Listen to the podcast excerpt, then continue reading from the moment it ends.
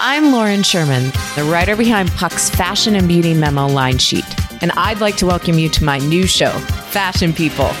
On every episode of Fashion People, I'll be talking to insiders about the stuff we're all whispering between the press releases, from M&A rumors to celebrity stylist dish to the future of legacy media.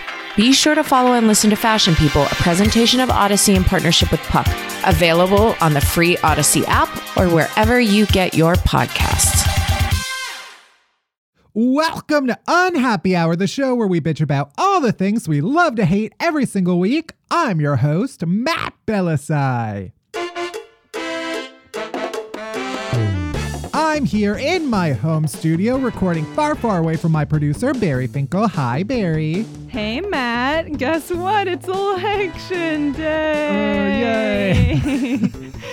and, uh, you know, maybe, maybe you lovely listener are listening to this in line to vote, or maybe while you're anxiously awaiting the outcome. And so, Matt and I have devised I like to think an FDA approved helpful tip for remaining calm. It's definitely not FDA re- approved, but like it works. It, ma- it makes you feel better, and that's the important part. Yeah. It's called the Scream Pillow Method. Barry, would you like to demonstrate while I explain? I would be oh so happy to. So, you simply grab your nearest pillow, place it in front of your face, as so, take a mm-hmm. deep breath in, and then throw your face into the pillow and! Honestly, I feel amazing. I feel lighter. I Yeah. feel the blood rushing through my body, which like previously it had not. It was just staying still. You could do this once a day, hourly, really as many times as you need it. I think it's really going to help. And, you know, if, if that's not cutting it for you, we've got a whole lot of collective complaining to ease your anxiety in today's episode. So let's get started. Yeah. So, coming up today, we're going to kick things off, as always, with Worst Things First, where I shout about the stupidest, most ridiculous, worst news of the week. After that, we're diving deep into the 1918 Spanish flu. Because listen, Oh, one way to make yourself so feel fun. better, one way to make yourself feel better is to compare your situation to others and to shit all over them. It's a classic Mean Girls mentality, and honey, we're taking Corona down like a thick rimmed nerd eating her lunch in a bathroom stall. You think we have it bad? Imagine all of this happening and not having podcasts to complain about it on. We have it so much better than those losers had it a hundred years ago. And this that's what this episode is about. We're celebrating what we have that they didn't then. Because I I need all of the good news I can get. And the the only way I can make myself feel better right now is comparing myself to people who lived a hundred years ago. It's healthy. Yeah. And finally, we've got Hunter Harris on the pod as our guest complainer. Hunter is a staff writer at Vulture, and we got a lot of culture to complain about male celebs, oil cleansers, denim shorts. We get into it all. Also, technically, if you're listening to this on election day, go vote if you haven't, or if you're one of those people who waited till the last minute, go vote. Go vote. Listen to us. Let us join you. A, a lot of states also have same day registration, so look that up and fucking go vote. Anyway, so let's get into it. Let's do it. Let's start the show.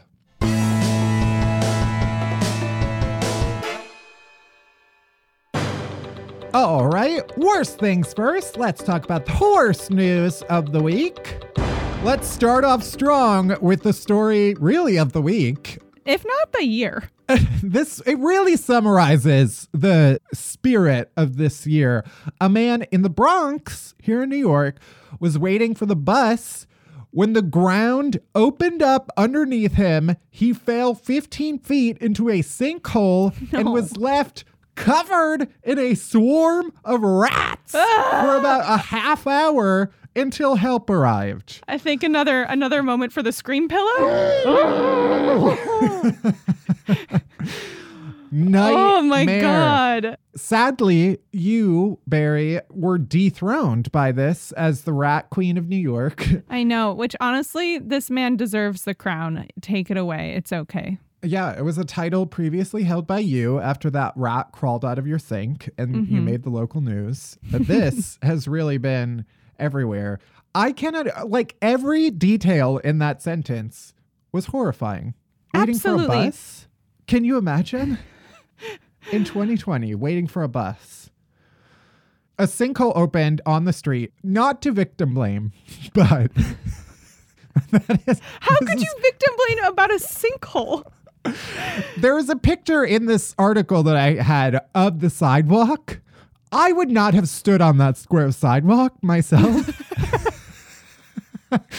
I just like anybody who, who lives in New York or has been to New York, you walk down the street, sure, there's a lot to distract you. Like, probably someone is like jerking off like five feet from you on the sidewalk. A, a homeless man is taking a fat shit into a sewer grate. There's a lot happening. But like sometimes you just know, okay, I probably shouldn't stand on that like grate because it doesn't look very stable. Oh, I never, never walk on a grate. Mostly because when I was little, my cousin told me that someone fell through and got trapped, and like that'll never leave me. The only person who should walk on them is Rihanna because for some reason she like defies gravity. Absolutely. She can walk on a sewer grate with stiletto heels and somehow not break her neck. God lifts her up. Exactly. So, anyway, this man, his brother told the New York Daily News that he fell, scraped his face, broke his arm and his leg. The reason that he had to just lay there and wait for help is that he couldn't move or scream because he didn't want the rats to go into his mouth. God! this is why I'm sorry. I know that the whole point of Ratatouille was like, don't judge others, but I'm sorry, rats? No, not near my mouth, not near my food. It's not cute. I was like, my stomach churned in the last scene where you see all the rats in the kitchen cooking. Like, it's a nightmare. Yeah. That's why if I were this man, I'd be more worried about one of those rats crawling into my hair and then animating my body and using it to cook a restaurant quality meal. that's that's what you should be worried about, not it getting in your mouth. Yeah, I mean he basically fell into the teenage ninja turtles layer. Oh my god, uh, yeah. Just a, a wise elder rat just Yep. training a bunch of turtles in the mm-hmm. in in the arts of taekwondo, all of it. Personally, would much rather a bunch of turtles crawl all over me than a bunch of rats, but we can't we can't pick our personal hell, you know? Yeah, I'm just like, how did they soar? Aren't rats supposed to be afraid? They have no fear anymore. That's Yeah. this is where we're at. Are you at. kidding me? They're like that's basically Thanksgiving turkey roast dinner just coming through the from the sky. That was a, a heavenly gift to them. Ugh, if I were a rat, I would love that. Mhm. Anyway, actual nightmare, you just never know. I still, every time there's a story about a sinkhole, I'm just like, how. Like uh, there was that whole John Mulaney joke about how we always like you're you're raised assuming that um quicksand is going to be like a much bigger issue than it actually is when you're an adult. And yet, here people are just falling into into the earth. I just I can't add that to my list of daily anxieties as I walk out the door. And yet this happened not far from where I mean, live. this entire city is cursed. I mean, We, absolutely. we literally built it above a a Native American burial ground, uh, Mm-hmm. and B, uh, we just dug a whole bunch of tunnels underneath it. Of course, we're like one second from just falling into the ocean. Anyway, next, a new study published in the science journal Nature. Great name for a journal. I actually had to look it up because I was like, that doesn't sound like it's the full name. There's got to be more to it. Nope, just nature. uh, a new uh, a new study published describes a beetle. I don't know if this was like a newly discovered beetle or if they just decided to do all this wacky shit on this one beetle. But it's a beetle that can withstand bird pecks. Pecks like with the beer, beak, not bird dicks. or or like pectorals. Birds Oh. very much known for pectoral muscles. I see. Yeah, you see uh, some chickens, probably because they're stuffed with steroids, but literally. um, that's why sometimes I go to the store and buy chicken, and I'm like, why is this chicken breast bigger than mine? that shouldn't be allowed. Um, so this beetle can withstand bird pecks, animal stomps, and even being rolled over by a Toyota Camry. That's right. Wow. A bunch of nerds decided to run over this beetle with a car and it nothing happened to it. Well, as an award winning insect identifier, I feel like you'd be really excited to try something like that. Uh, yeah, I didn't even write this down or have to look this up. The order name of beetles, Coleoptera. I just have that in my brain. Uh, Do- don't you wish you could just like replace that with some other piece of information? yeah, I've, if I'm ever in an emergency, do you think I'm gonna know what to do? No, but I know the I know the group name of Beatles. Useful. You, you give me money, I'll run over any bug you want with the car and tell you if it's smashed or not. How about that? That's literally what this this study was. They they found this beetle and they were like, I wonder how much weight it could take, and then they, they hit it with the car. They I'm sound just like, they were I, high. I can't get past this. They just ran over a bug with a car. Anyway, a Purdue University civil engineer. That's why they're civil engineers. They're not biologists. Fuck engineers. I my friends were engineers in college and they were n- losers. um, this beetle is super tough, said Purdue University civil engineer Pablo, who is among a group of researchers that ran over the insect with a car as part of their study. Also, the most fucked up thing is that I guess this study was sponsored by the US Air Force. I was actually going to ask, like, wait, engineers are in this? That probably means they're trying to like build some crazy human shield. Right. And it sounds like that. That is probably, if it's the Air Force, you know. Yeah, the beetle study is part of an $8 million project funded by the U.S. Air Force to explore how the biology of hmm. creatures such as mantis shrimp and bighorn sheep could help develop impact resistant materials. How many animals are they just hitting, hitting with cars? this is just That's what where they're our telling tax us dollars about. are going. Because they found the first one that they could hit with a car that didn't just explode. So now they tell us about it, but secretly they've been running over shrimps, We're gonna get we're gonna get sued by the Air Force. Uh, yeah, probably. And finally, a 200 pound tortoise named Sparkplug that escaped from a pen in Alabama is back home after traveling across two counties and at least one soybean field. Sparkplug. Uh, You know what? Apt name. Going out, seeing the world, getting some soybeans. What else are you going to do with your free time? You escape from a pen in Alabama? You you do the f- most fun thing you can find. A soybean field. also, he was he is a 60-year-old African spurred tortoise. Damn, so that is an old ass tortoise. he's an elderly man. I, he's approaching retirement age, I would say. Yeah. Uh, he escaped from his enclosure and I guess made it two counties away. This always amazes me. This is not the first escaped tortoise that we've talked Yeah, about no, on, this, no. on this scintillating podcast about mostly escaped animals. Uh, but how do they make it so far? This is a 200 pound reptile that is crawling around. they go like a mile an hour. Yeah. And they said that they found it because guess what? It leaves a whole bunch of tracks because it's a 200 pound tortoise in Alabama. I just, every time that they lose an animal like this, I'm like, what are you doing? We've all been inside for the past eight months.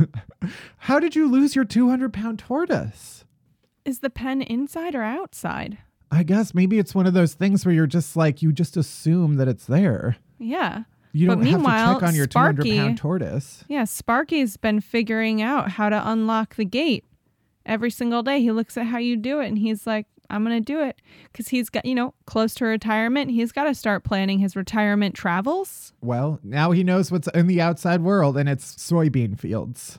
And that's it for this week's Worst Things First. Next, we're turning back time and diving deep into the Spanish flu.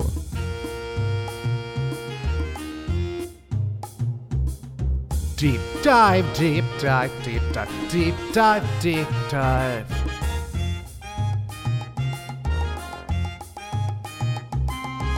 Deep dive, deep dive, deep dive, deep dive.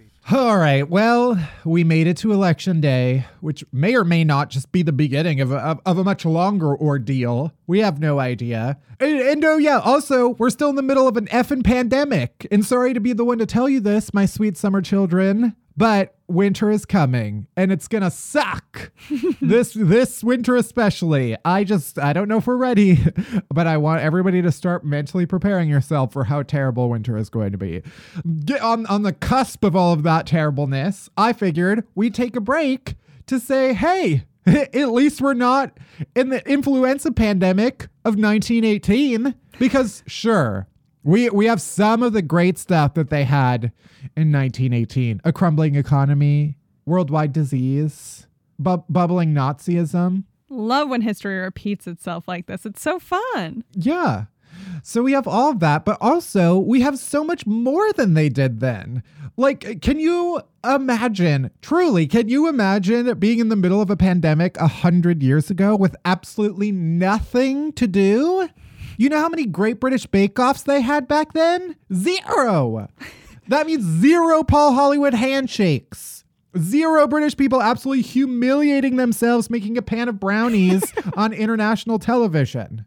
Everybody in 1918 just had to go about their lives without knowing about that one twink who looks like Ellen DeGeneres on the Great British Bake Off and has a shockingly thick bubble butt. It must have been awful for them. I don't know how they got through it, truly. So that got me thinking about all of the stuff that we have today that the losers in 1918 just didn't have. And in the words of Oprah Winfrey, hey, let's celebrate that. So, in an effort to make us all feel better and get us through the rest of this shit, here are the things that we have that they didn't. First,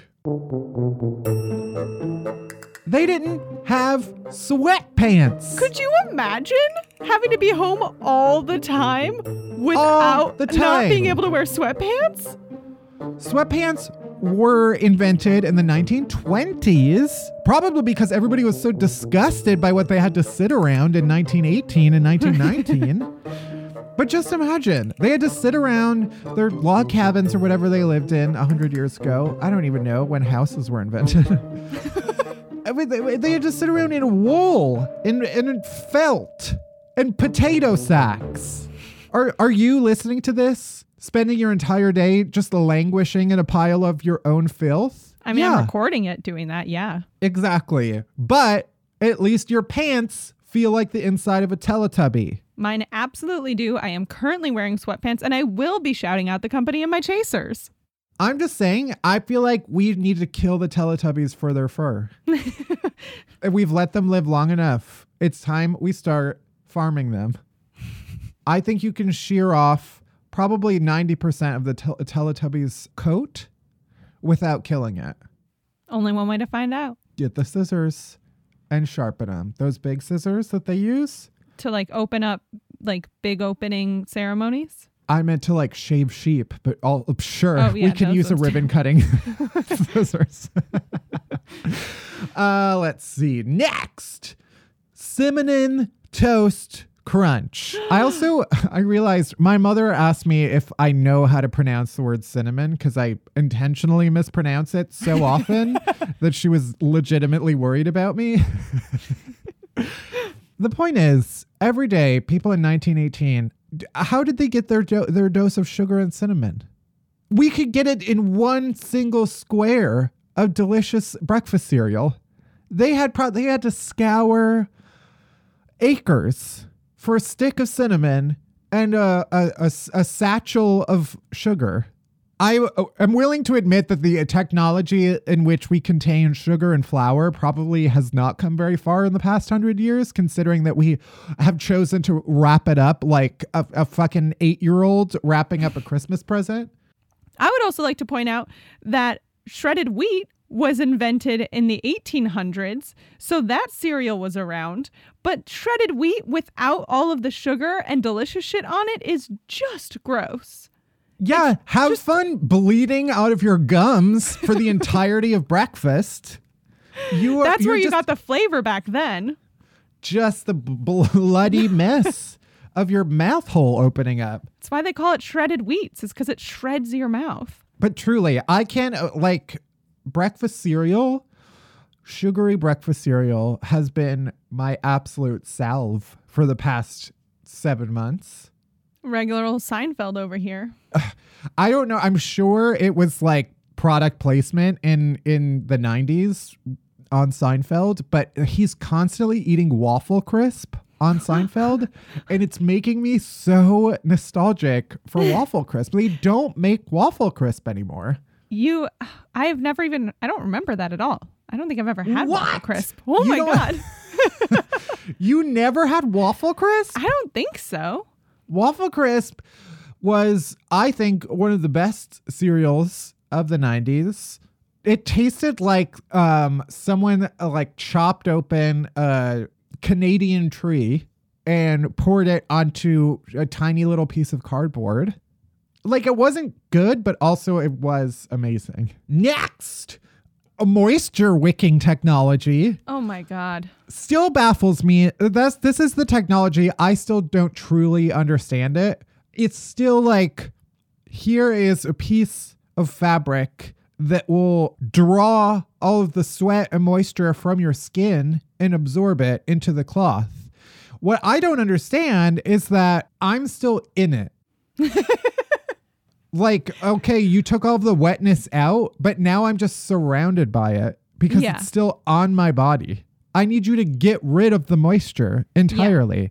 Or Right. is the idea that it evaporates from the clothes? Oh, I don't know. I need it to be like a CamelBak, but instead of me drinking the water from the CamelBak, it's sucking the water from me into the bag. Yeah. Mm-hmm. And then, like an actual camel, you should be able to drink from it.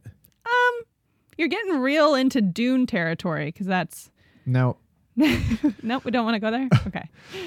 Yeah, I'm just saying, I feel like people in 1918, what, uh, you just sweat all over your clothes and then you just have to sit like that. But guess what? And then I've you have moisture- to freaking wash all of those clothes by hand. Yeah, you didn't have a washing machine. You had to take your clothes down to the river.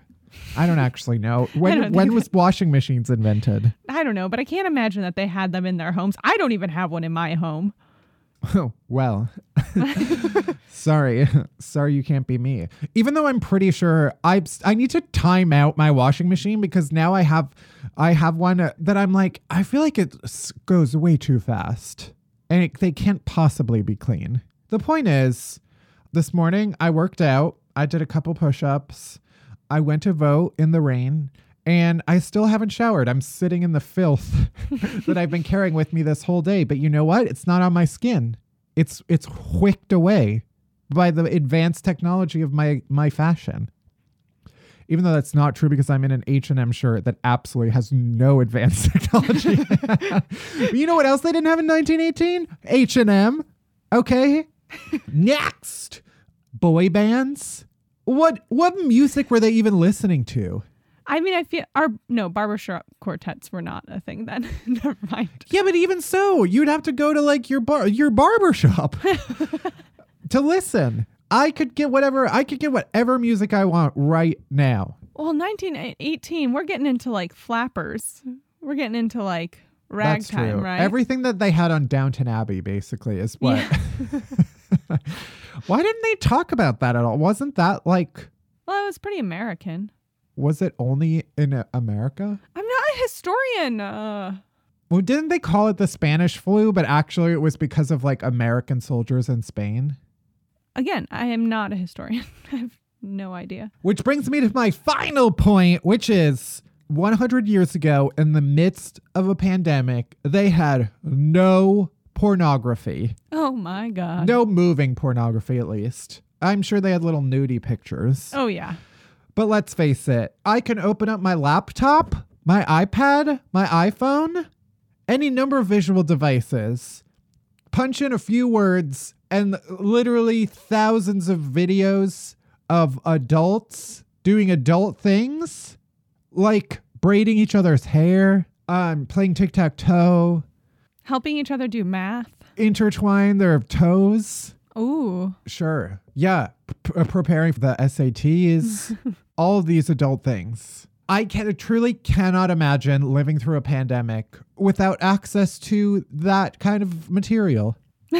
imagine you're a young 30 year old bachelor in 1918. You would have been sacrificed. That's true. if I was a bachelor at 30 in 1918, they would have burned me at the stake. I would have been referred to as as a special boy. I mean, I still am, but for different reasons.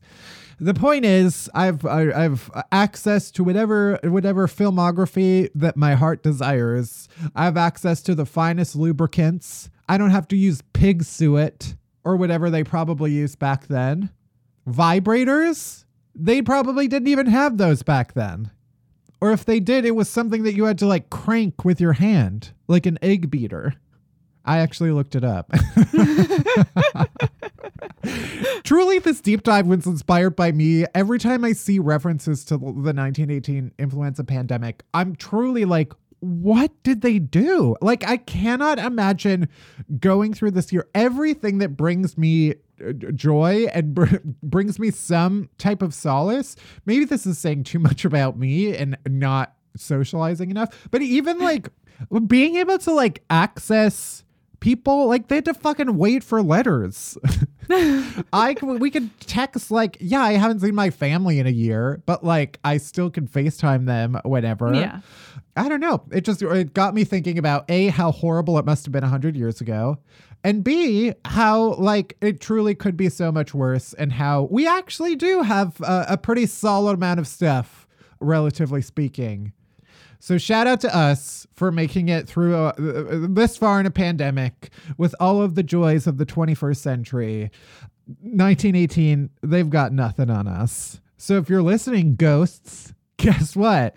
Suck on that. And please don't haunt me because guess what? You're going to see some stuff that you wish you hadn't. And that you won't even understand. That'll blow your mind. And that's it for this week's deep dive. Next, we got Hunter Harris on the pod right after this commercial break. I'm Bobby Finger, And I'm Lindsey Weber. and I want to tell you about a podcast I think you're going to love. Who Weekly is a podcast about everything you need to know about the celebrities you don't. Does celebrity news stress you out? Are there too many people you've literally never heard of? Check out Who Weekly, a podcast hosted by Lindsey Weber and me, Bobby Finger. Each episode goes deep into the biggest Who celebrity stories of the moment, and if you're still confused, we even have a weekly call in episode where we'll answer the most burning listener queries. Who Weekly airs twice weekly with brand new episodes on Tuesdays and Fridays. Listen and follow Who Weekly on the Odyssey app or wherever else you get your podcasts.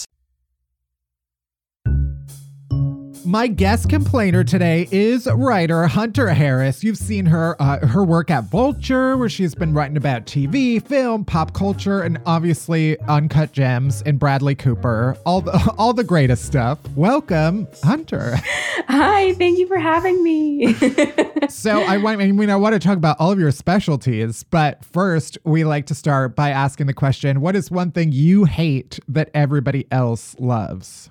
okay, the thing that I hate that everyone else loves are face oils. I am Okay. not a face oil girl. There's like something I think it's like the most childish thing about me other than like not liking chocolate. Um but I just Whoa. cannot I cannot bring myself to put an oil on my face and think that it's helping and not just like blocking my pores. I I think about this so much. Um but yeah, no, I'm just like not a face oil gal. It's not going to work. Um, okay, well, I, I do want to address the little snippet that you just kind of dropped in the middle of that of not liking chocolate also, but we we'll get to that. I, yeah, no, I uh, I'm the same way where I've always had like I guess oilier skin and the the idea of like slathering even more oils on top of everything is just I It don't- it's amazing that anybody does it. Right. It does not really. I understand, like, in theory, how it helps, like, moisturize your skin, but, like, you see how big my forehead is. It's oily right now. I'm telling you, it. there's no reason for me to be like this uh, what? but it is what it is. This is, like, what I deal with every day. So, I um fully relate. I feel like Zoom needs a like de desaturate just my face as a function. yes. they have the like clean up your face, kind of touch up my appearance uh function on Zoom, but I'm like I specifically need you to make me less shiny. I've become well acquainted with the like, you know, the the drugstore powder, the anti-shine powder that I that I like to lather on. Oh, I'm big into the oil sheets. Um, you get like Yeah. Sephora or the drugstore, but I in the summer I'm like just wiping down my whole face with that because that's what I need. The oil sheets, I'm always like, I feel like they're just they're a little too blunt. I don't need to see all of the damage that you're that you're wiping away from my face. We need to take a st- take a step back. Keep that to yourself. I'm glad you're doing this work, but like, don't show it to me. It always looks like the bottom of like a KFC bucket, and it's just always. I never, I never like seeing that that much oil come off of me. I find it very satisfying. It's like look what I've look what I've overcome. Look what I've made it through. Yeah, I guess so. That's the positive way of looking at it, but that's not what I'm about. um, but you also don't like chocolate? No, I have never liked chocolate. Um, I at this point I'm just like so used to it that it's just a part of my life. It's not surprising to you anymore that that is Yeah, I- a thing that people are shocked by. yeah, I don't like chocolate. I don't really have a sweet tooth. I don't like cookies or ice cream or you know. So, but that's it. Are you a snacker? Do you uh, snack on like savory things? I snack on popcorn. Like I'll get Okay. um oh my gosh, what is it? Yeah, it's like the ugh, I can't remember the name of it, but I it's like one of those pop like the cute popcorn brands. I like. Yeah, you got your your Orville Redenbachers. You got your Pop Secrets. Your Skinny Pops. Skinny Pop is the classic, yes. Um but yeah, I'm, I'm, not, not, really a fan of of any popcorn that comes like pre-popped. Oh, that's all I do. Listen, I'm telling you, it's like I moved to Brooklyn and started eating the pre-popped popcorn and it's really changed my life. Or you, or you became a whole different woman. Yeah. I'm just like I I feel like you can buy like an entire sack of unpopped uh kernels that are the equivalent of like 30 pre-popped bags. And it's just that disparity to me is so is so wide. I love how logically you're thinking about this. Like it doesn't make sense that I'm spending money on this. And yet it is That's what I reach for. Yeah. I yeah, I I I shouldn't come off as as if I apply any sort of logic to my own snacking because that is certainly not the case. I don't know one of the one of the things that I've gotten into in quarantine is popping my own popcorn, which can go very wrong. Okay. Tell me about it. is- So that's like you got to be careful, I guess, but I don't know. I well, I guess you have to choose like what you're popping it in. And usually I'm like, I don't know, I have one I was just olive oil is which Mm-hmm. feels like a weird thing to pop popcorn in. But then like you can heat it up way too fast and then the oil starts burning and then the popcorn just goes wild and like shit can start smoking very quickly. And do you heat it up in a like in a Dutch oven or like in a just heavy pot? Uh, initially, I was using like a cast iron pot because I was going like full Little House on the Prairie with it. And then I was like, I could just use like a regular old pot, Okay. which I guess probably heats up faster, which is Mhm. why. Listen, I don't know how to cook. I'm not saying I'm good at popping popcorn. I just think, yeah. I think popcorn is also one of those things that I, you can sort of convince yourself it's like healthy unless you're adding on, you know, movie movie theater popcorn butter Yeah. but uh, but I'm always like, yeah, I can eat like an entire pot of this I mean- feel fine. I have such a like bad conception of like what's healthy and what's not. I thought pretzels were like the healthiest snack for all of my life until my roommate was like, "Hunter, no, it's like it's not healthy at all." And look, I'm just boo boo the fool, you know, whatever. yeah, I, they, I think that they have some versions of pretzels that they try to market as like healthier, and it's like, I mean. Why are we trying to convince ourselves that these things are healthy? It's just a snack, you know? it's like we're we're we're not lying to ourselves here. It's a snack. Right. It's not yeah, yeah, yeah. And I'm like thinking about all of my snack habits, so thank you. I'm glad I could just force you to confront your worst habits. I mean, that's how I feel. I think that's like the stage we're in. Like, I feel like this is just how we're like living now. There are no movies coming out. I'm snacking whatever I want. Like, it's just life now. Yeah. So you are uh, a movie gal. You are you're like movies are your thing. How are you coping? Um, not well. I'll be honest. it is a hard time for me. Um, no, I I feel like now I'm in this rhythm where like I'll spend. I mean, I just rewatch like a lot of my favorite movies, and then I'll like make time for like whatever new Netflix movies are coming out. Mhm. I also started watching for the first time Girls, which has Yeah. really been um, a revelation for me personally. Let's talk about it. I just I feel like so lame being like this person who's watching this thing like six years late, but it is such a like good show. Even for Yeah. all of like the very like cringy parts. Um all, like overall I'm like really enjoying watching a show about like all of my biggest anxieties and insecurities. Um, what better time? yeah, no, exactly. Um, there's like nothing better to do. But I, yeah, I think I've like gotten into a groove of like rewatching Real Housewives of Atlanta like at Mhm. night, watching like a like movie for like work or just for pleasure, like during like the late afternoon. Um, but yeah, it's like such a such a weird time. I know. I guess like it, Netflix has done a pretty good job of like releasing a lot of new stuff Mhm. over the past few months. So there's still some some new movies. Yeah. And I'm like loving HBO Max right now. They have so many like I mean they have so many like erotic thrillers that I'm I mean like every Michael Douglas movie does not make sense and yet I will watch it happily. Um Yeah. so that's like my sweet spot right now. Just girls and erotic thrillers. Great categories. I was just talking, our, our other producer, Barry, is also like getting very into erotic thrillers right now. And it's sort of a genre that I like don't I don't think about erotic thrillers all that much. But Mhm. like, you know, maybe maybe is- now is the time to really explore. it's I think I watch them like this like some people watch Law and Order or like a cop show because there is this sense that it will be resolved very neatly. Um, Yeah, it's just gonna be like true. batshit crazy on the way there. But yeah, I don't know. It's like I I'm drawn to things that are like naturally pretty heightened and and um dramatic. So Right. It's camp, you know? yeah, yeah. I Yeah. also I'm a little afraid of watching anything that it's going to give me any ideas right now. I don't need to watch anything that's like, okay, maybe I'll go out and like murder a man because we're like seconds away from me snapping in that way. But I I'll I'll keep it together. Talk to me about Bradley Cooper and and what the what the relationship is here. For the Um, listener, we just got a um uh, A uh, zipped lips lip. are sealed. Yeah.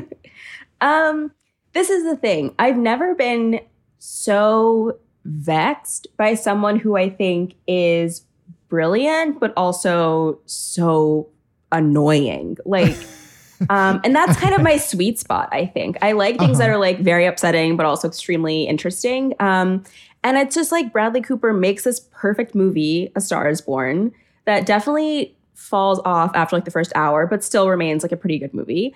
Um, and I love the movie so much. And then he like refuses to engage with any conversation about it, doesn't really give interviews about it, gives that crazy New York Times interview where he's like, I'm not going to submit to being profiled because it's like not a true collaboration. It's like all of those things.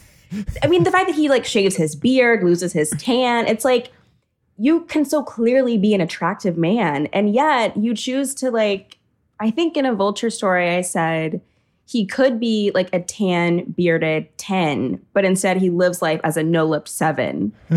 and that is just like sort of how I feel. I sound Yeah. crazy. No, I mean uh, you you've put in the work. You've put in the, the in the in the in the thinking to to dominate this discourse. You've earned it. I love it. I love A Star is Born still. It's such a good movie. The music is so good. Yeah. I haven't I haven't really rewatched it. I don't know. It feels like it only came out like last year, right? It feels Um, like two years ago. Yeah. Two years? Okay. It feels longer. It feels like that movie has been with us. that kind of Gaga Cooper, uh, you know, showmance ha- has been. It's just been in my brain for longer than two years. Right. Yes. I think it was like implanted at birth and then it just kind of was conjured when the movie came out. Right. I also can't get Bradley Cooper saying paging Dr. Faggot out of my head. that was also that from the hangover. Yes. Um, that that that is like yeah he really he really committed to that line and they put that in like every trailer and commercial for that I remember movie. that. And see, that's also what is kind of like what fuels this fascination, I guess, is that he was like not an actor I ever thought twice about before Mhm. A Star is Born. I I guess I saw some of his movies, but I never found him like especially compelling. So then you make a really good movie, but refuse to like even I don't know, like be like like play the cutesy press tour, like have like a redemption narrative. It's like give me a break. I want a stunt queen. Like my god, yeah commit commit to the, to commit. the starness of this Yes. And what about uncut gems or where do you where do you fall Okay, see, I have to actually dial back the uncut gems ness of it all because, and I'm I'm being so serious. Um, I was like walking in my neighborhood in Brooklyn. This was like last week, and I ran into this girl um, that I like did an event with one time, and this girl was like, "Hey, oh my god, like so good running into you, blah blah blah." And I was like, like we chatted for a second, and then I was like, "Okay, I gotta go." And she was like, okay, oh my God, I saw Uncut Gems. You were so right. It was so good. And I'm like, wait, this is not my thing. I did not make this movie. I just watched it four times. Like, I don't know how I. It is like the thing that people associate with, with me the most at this point, and which is like flattering, but also like I had nothing to do with it. Um, just to be clear. Right, right. Um yeah, I well I identify with that kind of struggle of Mhm. you know, you can dig yourself a hole a little bit. Yeah, yeah. yeah it is it is sort of like such a weird thing that happens on the internet but Mhm. again i mean it still is like a good movie and i i think the last time i saw it was i guess right before quarantine started um but yeah I'm going to be honest, I have not seen Uncut Gems. well you are in for a stressful delight That's why I'm like especially right now, I'm not I'm not eager to have a stressful movie experience, so I've been avoiding it. But it's on it's on one of the platforms, I think. um now. yes i think it's on netflix i watched the safdie brothers previous movie good time the robert pattinson one and it is just like that same sort of like tension and just cacophony that I really like, but also it is like incredibly anxiety inducing. Just Yeah. that nothing is going to go right. I just like I don't know. Maybe I need to stock up on some Xanax and and head into it kind of prepared in that way chemically, Yeah. and then I'll and then I'll give it a shot. But uh, yeah, I'm I'm just. But every every conversation I've heard about it is just like you will your heart will be racing the entire time. yeah. I don't know. I don't know if I'm healthy enough for that. I don't know. I mean, I I have this bad habit of like I really internalize movies when I'm watching them, so I really feel like so emotional about something. And with Uncut Gems, it is just like despair about how badly this guy manages to just fuck up his entire life. Yeah. Um, I guess to take a step back to what you were saying before, I did like I was reading another uh, interview that you did where you were talking about like sometimes you get tired. I I'll, the quote is even I get tired of my own jokes, my own voice. Every day I think I'm going to cut it back, and then something pops into my head, and I'm like, oh, that's funny. I mean, Which I relate. I um yeah, no that's all true. Sometimes I'm like sometimes I'm like really just sitting at my computer, sitting at my phone and I'm like, can this girl shut the fuck up? Um like enough is enough. But then I woke up this morning and some stranger on the internet said to me, "You look like a fine ass Spike Lee." what am I supposed to do with that? Okay, other than make Right. a joke about it. Like Like you have to acknowledge it in some way. I ha- I mean, this is prime. Like, what a thing to think of. But no, sometimes I am like, okay, enough is enough. And then I just like tweet 30 more things about, you know, whatever. Girls, I guess, is like the topic du jour. Um, and then I just like take a break and come back. And it is just like a weird, I guess. I think we all have this like weird warped relationship to attention on the internet. So oh yeah, absolutely. yeah. I mean, I don't I think no one is like actively asking for me to tweet more about Adam Driver, and yet somehow I'll just find a way. Um, but I do I can appreciate that there is an economy that keeps us using these sites. Right, right.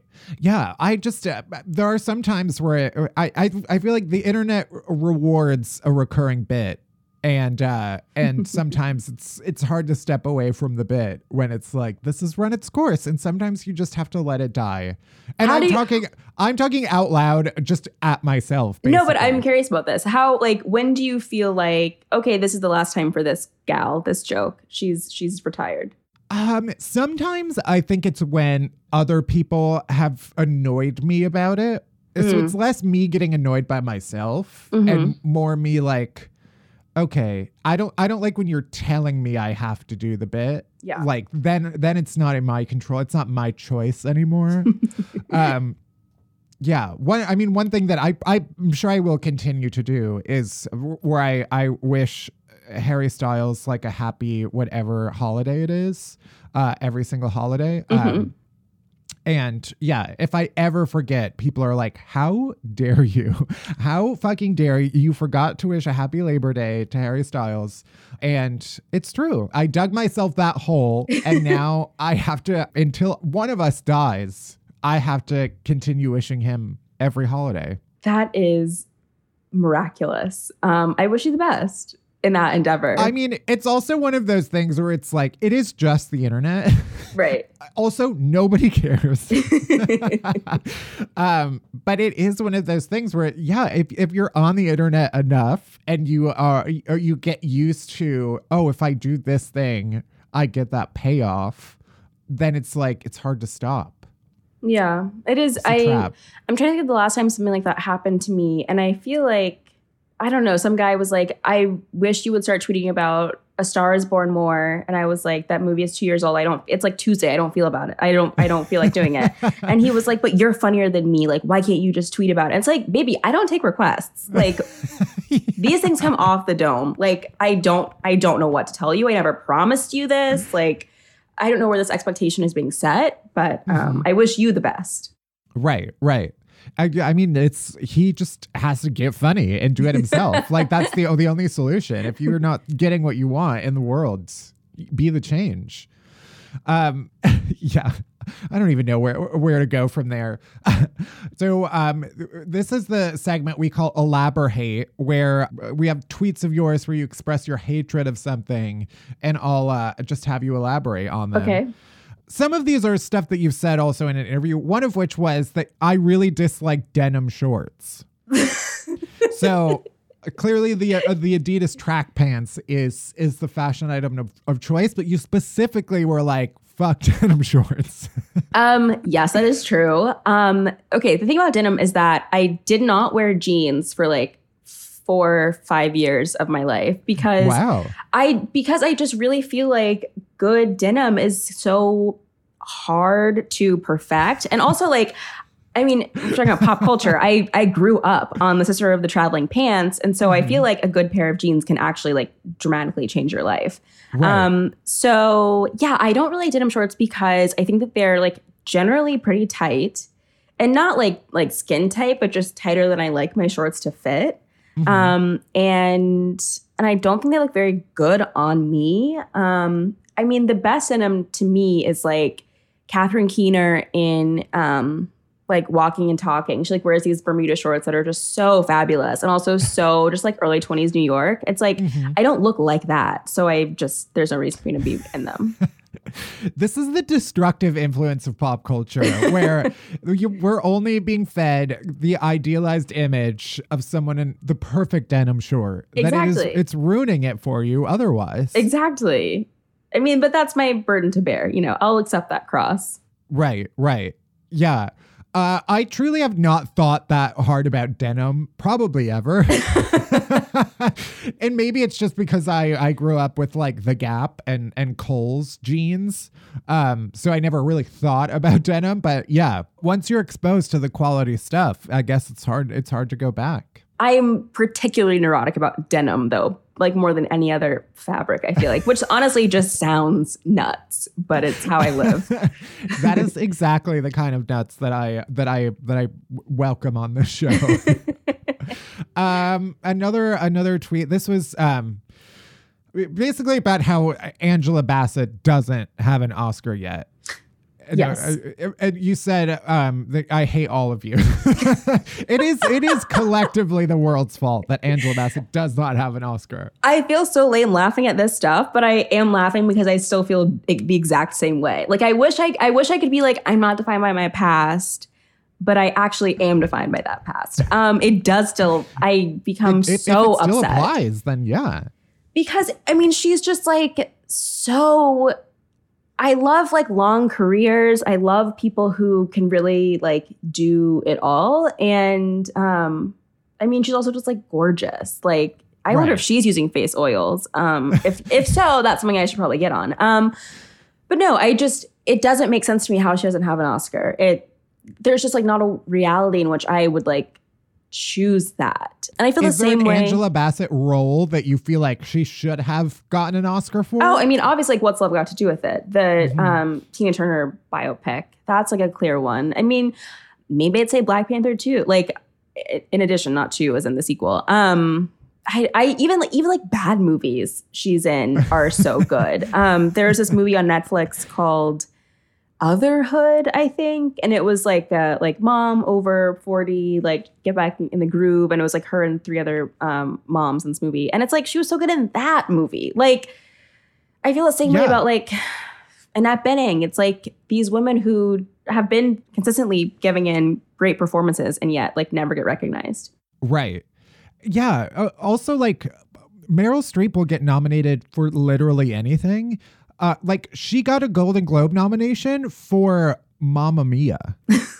Okay, I will stand in defense of Mamma Mia because that is Chinima. Um, but no, it is it is like kind of upsetting. Like an Oscar for what the Iron Lady? Give me a break. Okay.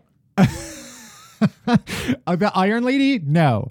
Mamma Mia? Yes. Mamma Mia, I will allow, yes. I, you know, I'm gonna disagree, but that is fine. That is fine. Uh, She's just, yeah. I, I, I. Sometimes the movie itself is horrible, Mhm. um, but you gotta, you gotta honor the the, the person putting in the work, and that is, you know, if, if Meryl Streep is getting that with Mamma Mia. She will Angela put in the work. deserves. Yeah. she does. She'll she'll commit. Yeah. What uh, one of my favorite tweets of all time, Blake Shelton being named sexiest man alive was the beginning of of the end.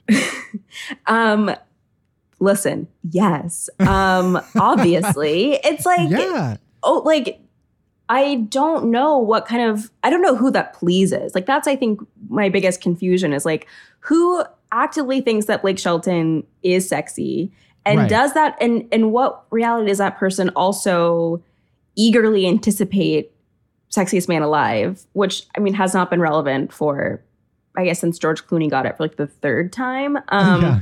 I'm just trying to figure out like who is pleased by this information slash knowledge. I don't know. Yeah, it- like who is it just I'm just in that headspace of like being in line at the grocery store, looking up at the People magazine on the magazine rack and like it's for it's for that person. Yeah, but that I kind think of like horny at the grocery store person.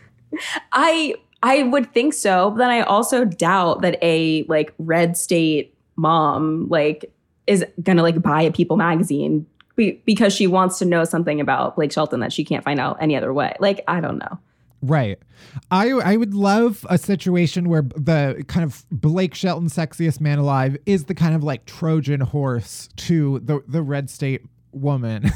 She's like that like she like begins to see the cracks. She's like, you know, I don't think I'm getting the true information here. Something is not adding up. Yeah, I am I am amazed by that decision really. But yeah, well I, maybe the other the other thing you do have a lot of, of tweets that you end with hate to see it. So there are you do have a lot of that that is that is kind of your your MO. I mean, yeah, there are a lot of things that, you know, I find generally upsetting. Um, Right, right. One of which was People magazine turning on Bradley Cooper. and I don't really remember what the instance was, but I think, I mean, I'm trying to think back. I, I'm sure it was over his like divorce because, I mean, that was like an iconic moment in American history, but also in my history. Um, right. Irina Shayk like I feel like in that instance it must have been something that like people was taking quotes from her team and not his team. And I do find it pretty fascinating when like a tabloid or like like a gossip site clearly chooses a side. Like Right. that kind of stuff just is like catnip. Yeah, that it was. Um, the exact headline was Bradley Cooper uh, has a huge and overwhelming connection to Lady Gaga. You really do really- hate to see it. I mean, they were really like What- stoking that flame. and I think the awareness that like there are so many mechanisms at play here that's not just like what the person in line at Target thinks is like happening at people or like what this Right. headline is. Yeah, yeah. It's like pulling back the curtain a little bit and and uh, having fun with the the show of it all. Yeah, because it is all a performance. Right, right. Well, on that note, where can people find you and your work? Um, I'm on Twitter as at Hunter Y Harris, and I'm on Instagram as at Hunter H. Or you can find me like every day, too many days, um, on Vulture.com. Right. And people can find you and tell you that you're not tweeting enough about uncut gems and um, right. No, my favorite kind of genre of tweet you in that way. is is do more of that thing. Well, thank you so much. And I hope everybody goes and, and reads all of your stuff. Thank you so much for having me. All right, we're almost there. We're almost at the end of the show. But first, our chasers. Chasers are the good stuff that help all the bad shit go down easier, starting with Do Better White People, where we highlight some anti racism resources and other actions we could take to make our world a little bit better. Barry, what are we highlighting this week? You, you know, in the spirit of election anxiety and just in general, how much anxiety there is in the world right now, I wanted to shout out an amazing foundation. It's called the Loveland Foundation. It's a nonprofit that was founded by the writer Rachel Cargle.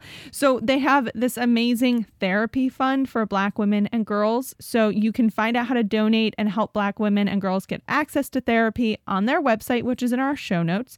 And also, if you or someone you know wants to apply to be a Loveland Fund recipient, there's info on their website about that too. So that's what we're highlighting this week. Amazing. And then let's get into the uh, TV we've been watching this week. Barry, what you've been watching? Well, one, I finished BoJack. I watched the finale. I loved it. Um, I'm probably going to start that over again, like I said last week. And then I'm very excited because it's been four years since the last season, but the Eric Andre show is back, and it ca- and they came out with two episodes to start, and I think it's two episodes again, and then it'll be weekly. And the first episode guests were Judy Greer and Adam Rippon. And I just, Adam, you've been on the show. I highly doubt you listen to this podcast though, but you, I just, if you do happen to be listening, I'm so proud of you. You, you took it like a champ. You looked like you were having fun. You have not posted at all about being on the Eric Andre show, which makes me feel like maybe it wasn't a great experience, but I don't know. But yeah, um, I just love Eric Andre. I, it was, it just makes me scream with laughter and it is a release that I don't really get from any other show. So I'm very glad that it's back. It is a wild ride. Um, so that's what I'm watching this week. What about you? Yeah.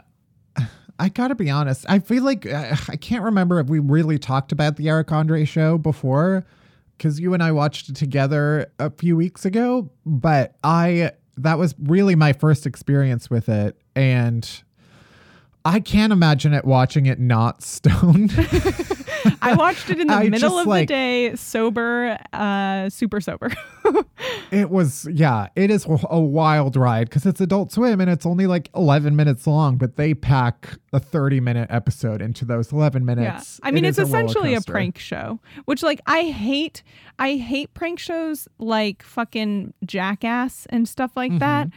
But there's something about the way that Eric Andre does it that is like delightful and disgusting and like smart in a in a lot of ways that just I I j'adore. Sure. What about you? What are you watching this week? Well, I've been watching, I think I said this last week, but let's face it, this week my brain cannot take on anything new. it simply can't. I've been watching the Halloween Baking Championship. Yes. We are, yeah. I there is an entire family of shows on the Food Network called Baking Championship. There's um Holiday Baking Championship, Halloween Baking Championship. There's a spring one. It is exactly what it sounds like a weekly competition show. The Halloween one, I mean, by the time people hear this, Halloween will be over, but they're all on Hulu. The makeup budget is ridiculous. and every week they put the judges in different costumes that are so elaborate. and it's just to judge like desserts. it is baffling to me that this, this is like how they've chosen to spend their money. but it's it's amazing every single time. Uh, what is your non-TV chaser? I got two quick ones. One is a big thank you to Samantha Irby. I uh, subscribed to her newsletter, and it's the only newsletter I actually read. And it, in it, recently, she shouted out a, a sweatpants company that she loves called Soft Serve. And so then I immediately bought them because I've been looking for like a very specific kind of of sweatpant and maybe sweatshirt. Also, preferably like a small business that's like made in the US, that kind of stuff. And that is what these are. And I'm currently wearing them. They are so soft. They only sell joggers and hoodies and zipper and zip ups. So I got one set and then just like a bunch of the joggers. Um and I they're just so soft and cozy and it's like all I want to wear all winter long. So I'm very pleased about that and it's made me very happy especially on this gloomy week. And then on the flip side of that, because it's been so gloomy out, I famously uh, play tennis now and take tennis lessons, but I haven't been able to because the fucking ground has been too wet. So I've been doing more indoor workouts again, which reminded me that I don't think I've ever talked about Ryan Heffington on the pod, which he's a choreographer in LA and he has been doing these weekly Instagram lives that you can go onto his IGTV page. And they it's called Sweatfest and he starts off with doing like some ab stuff and some like almost yoga and like warming up your body. And then it's just he'll be like now grapevine. And you just like grapevine and you're just and then he'll be like dance party. And it's it's not really like super strict or anything like that. It's not like Zumba where you're learning a routine but you're just like having a dance party and he's so energetic and fun and the music is great. It is a great way to just force myself into a good mood. So i wanted to shout out him and his work and all of those videos. Each week he has a different place that you can donate to. So he's been doing that too which is really great. So yeah those are my chasers this week what about you I have been listening to Ariana Grande a whole bunch. Hell yeah. This week. she did a whole like live album that came out. I don't- I don't even It remember came if out it in was early this 2019. year. I don't understand. I love her so much. I pay attention to her. I follow her on everything.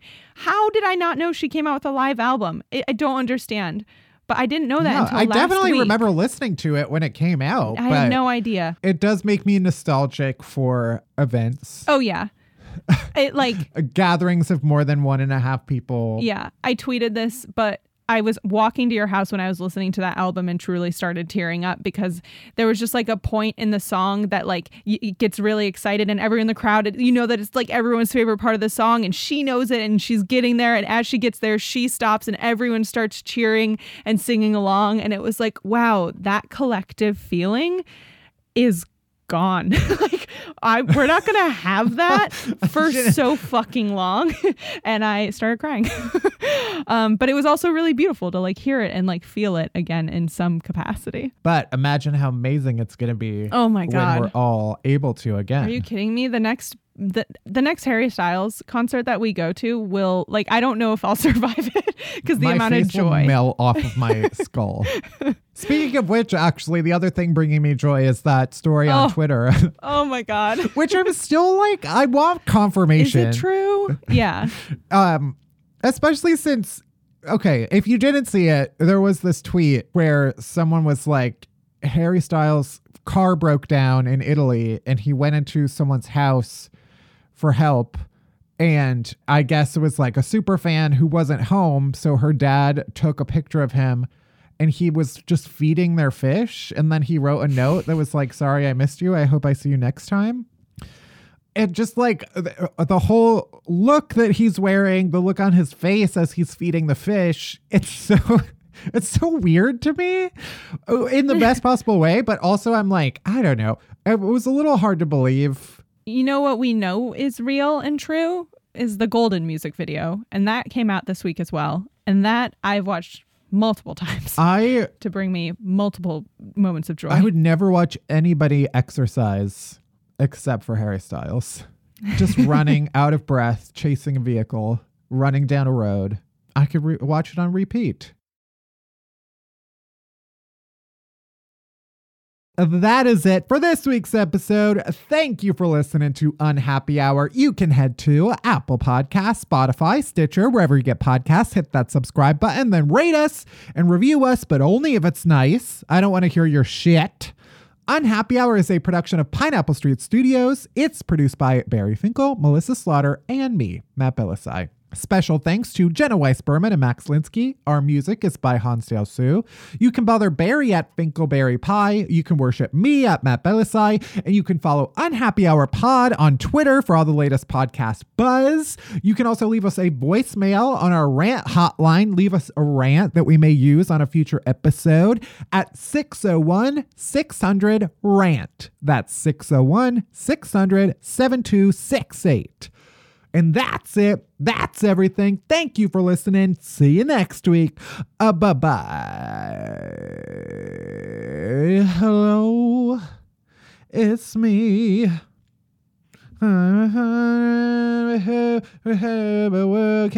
Yeah, There's such a difference okay. between us and a million miles uh, from the outside. I broke the speaker. okay.